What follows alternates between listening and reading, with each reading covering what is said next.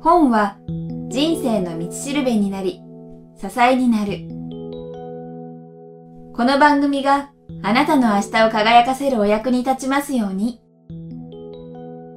人生を変える一冊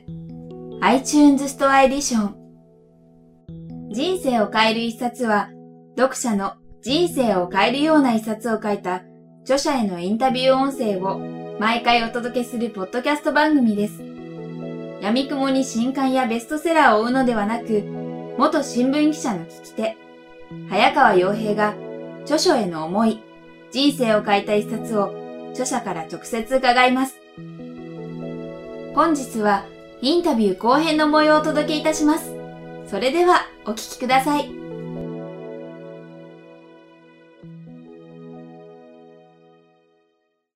ここから少し茂木さんご自身にフォーカスさせていただきたいと思うんですけども、はい、時間がない中でお話をさせていただくのでちょっと盛りだくさんですいやいやいやいやいや。茂木さんご自身の人生のターニングポイントって今までいっぱいあったと思うんですけどもそんな中で最大のターニングポイントっていうのは茂木さん振り返るとどこでしょうか？本書の中にも早い自伝を書くことを進めていらっしゃいましたけども。いやあのー、これからだと思いますけどね。あのターニングポイントってきっとでも。でも常にそう思ってますよね。まだターニングポイントはこれからある。まあでもそれをまあ置いといて、まあ、最大のターニングポイントといえばやっぱりあの振られたことじゃないですか。振られたことですか？えっ、とまあ振られて法学部にあの僕は物理学を学んでいたんですが、えー、バブーの子であの僕が付き合った女の人があのそのどっちかというと科学とかいうよりは、はい、そのお金のある派手な生活っていうか そういうものが好きな人で僕は人生悩んでしまって、はい、あの法学部に学士入学したことがあるんですけど、うん、あの時はやっぱりすごいターニングポイントでやっぱりあの、まあ、いわゆる理系から文系に移ってしかも全然違う分野をやってそれでなんか世の中っていうのはいろんな見方があるんだなってことを学んで、はい、まあ結局それであの物理の大学院に戻ったんで、うん、まあ結局法学部の2年間って何だったのかってことになるんですけどまあでもあれがターニングポイントだったですかね。なるほど。そうか。意外と恋愛とかそういったものっていうのは確かに。まあでも人と向き合うってことが一番の偶有性なんで、うん。うん、そこでやっぱり今までの自分のやり方ではこのままあの自分の人生続けていけないっていうふうに気づく瞬間があってそういうのをまあ我々スピリチュアルエマージェンシーなんて言ったりするんですけども、はい、魂の危機みたいなね、はい、それが実はそのエマージェンス創発新しいことが生み出されるってことにつながるという。これがやっぱり人生の一番深いところですね。だから僕あのその女の子に振られたっていうか自分のそれまでの生き方をある意味は否定された、ね、お金とか関係なく科学を純粋にやるっていうふうに思ってたら、はい、世の中には実は出世とか名誉とか なんか給料がいくらとか、はい、そういうことを考えてる人たちがいるんだってことを知ったことで結局僕はそっちの方に行かなかったんですけど、うん、自分の考え方の幅が広がったな、うん、そういう意味においてはあの皆さんも、まあ、これをお聞きいただいている方も自分の人生の危機だと思うことが一番のチャンスだと、うん、いうことは言えるかなと思いますね。ありがとうございます。まあ、そんな中で、えー、まさにターニングポイントっていうところでもう一つこの番組の肝である質問させていただきたいんですけども、えー、茂木さんご自身の人生を変えた一冊があればそれはどんな本かどんなところで影響を受けたかっていうことをお聞きしたいんですけども。まあこれはね かっこよくいこうと思ったらあのやっぱりそれはあの高校の時に読んだ、はい、あのニーチェのね悲劇の誕生かなみたいなこれは事実なんですけどまあでも、はい、あんまりそれはかっこよすぎるんで、その前にあのやっぱりかっこ悪いんですけど、はい、僕は小学校6年生の時に学校の図書館のまあ棚の中で光り輝いて読んでいた一冊を手に取って、はい、全部そのシリーズを読んでその後高校の時には英語で全部その現象を読んでその後しかもその舞台となった島に2回も行ってしまったという「赤毛のアン」というですね、はい、若気の至りみたいな、はい、これは影響を受けましたね。普通は少女が読む童話と小説を言われてるんですが、僕はもう小6で赤毛のアン読んで全シリーズ読破してそれからね高校で原書読んで、プリンス・エドワード島っていうのがまあ舞台なんですけどこれ2回も行っちゃいましたからねこれは重大な影響を受けたなあ。あのまあ茂木さんと赤毛なんがなかなか結びつかない方もいらっしゃると。あ、いやかましいわよ。強いて、えっと、その中で、まあ、赤毛なの、まあ、どこが刺さったってピンポイントでちょっと言えるかわかんないんですけども茂木さんが。まああのねすごく影響を受ける本って実はその正体がなかなかわからない本で、僕は、まあえー、と3年ぐらい前にあの、はい、講談社から「赤毛のアンに学ぶ幸福になる方法」っていう本を出したんですがまあでもその時点でもまだ完全には分かってないですけど、うん、やっぱりあのなんていうかアンアンテナも個人からもともらえてくるんだけど、もともとは男の子が来るはずだったのが女の子が来ちゃって、うん、でもその運命を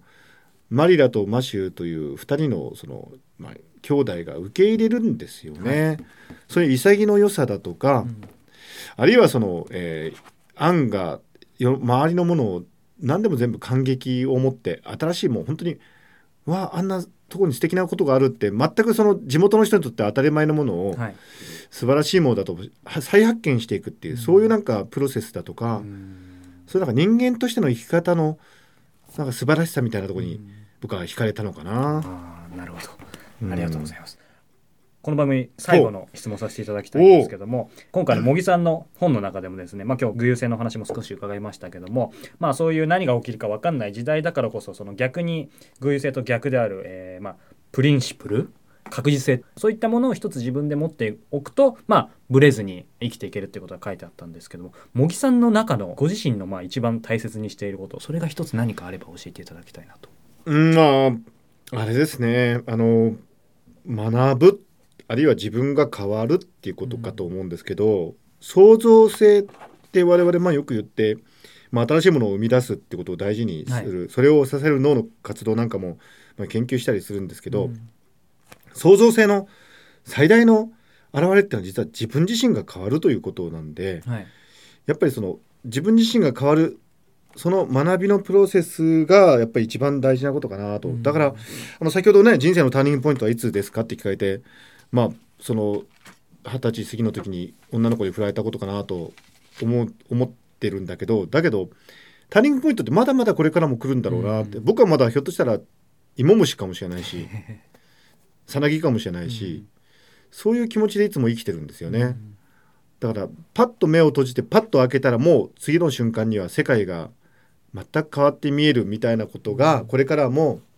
まあ、何回も起こるかなと。そういうふうに期待して生きてるってことがやっぱり一番大事なことで自分だけじゃなくてやっぱり他人も変わると、いつまでもこいつはこうだって決めつけないで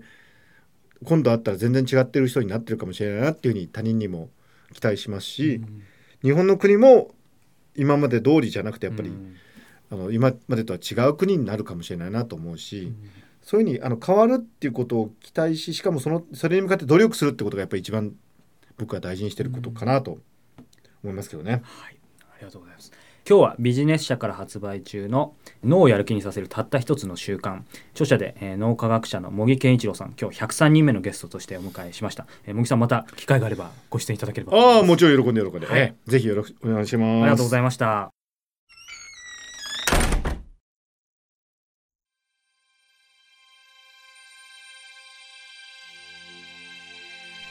本日のインタビューはいかがでしたか？これまでに配信したすべてのインタビューは人生を変える一冊のサイトより無料でダウンロードできますので、ぜひお聞きください。人生を変える一冊がスタートしたのは2008年10月。了承を書いた著者と人生をよりよく生きたいと願う皆さんをつなぐ架け橋になりたい。そんな思いからこれまで無料でお届けすることにこだわり続けてきました。おかげさまで多くのリスナーさんと著者の皆さんに応援していただき、ここまで番組を続けてくることができました。今もなお無謀と言われる無料配信ですが、今後も一人でも多くの人に届けたいとの思いから、できる限り継続していきたいと考えています。キクタスでは、そんな志に共感してくださる企業スポンサー、個人サポーターを募集しています。人生を変える一冊を通して、スポンサーやサポーターの皆さんとリスナーの皆さん、双方がハッピーになれるような展開になればと思っています。詳しくは、人生を変える一冊のサイト、http コロンスラッシュスラッシュキクタス .jp スラッシュブック内にある広告、音声 CM のご案内をご覧ください。本日も最後までお聞きいただきありがとうございました。それではまたお耳にかかりましょう。ごきげんよう。さようなら。この番組は、キクタスの提供、若菜はじめ、ご機嫌ワークス制作協力、宮浦清音楽、清水夏美ナレーションによりお送りいたしました。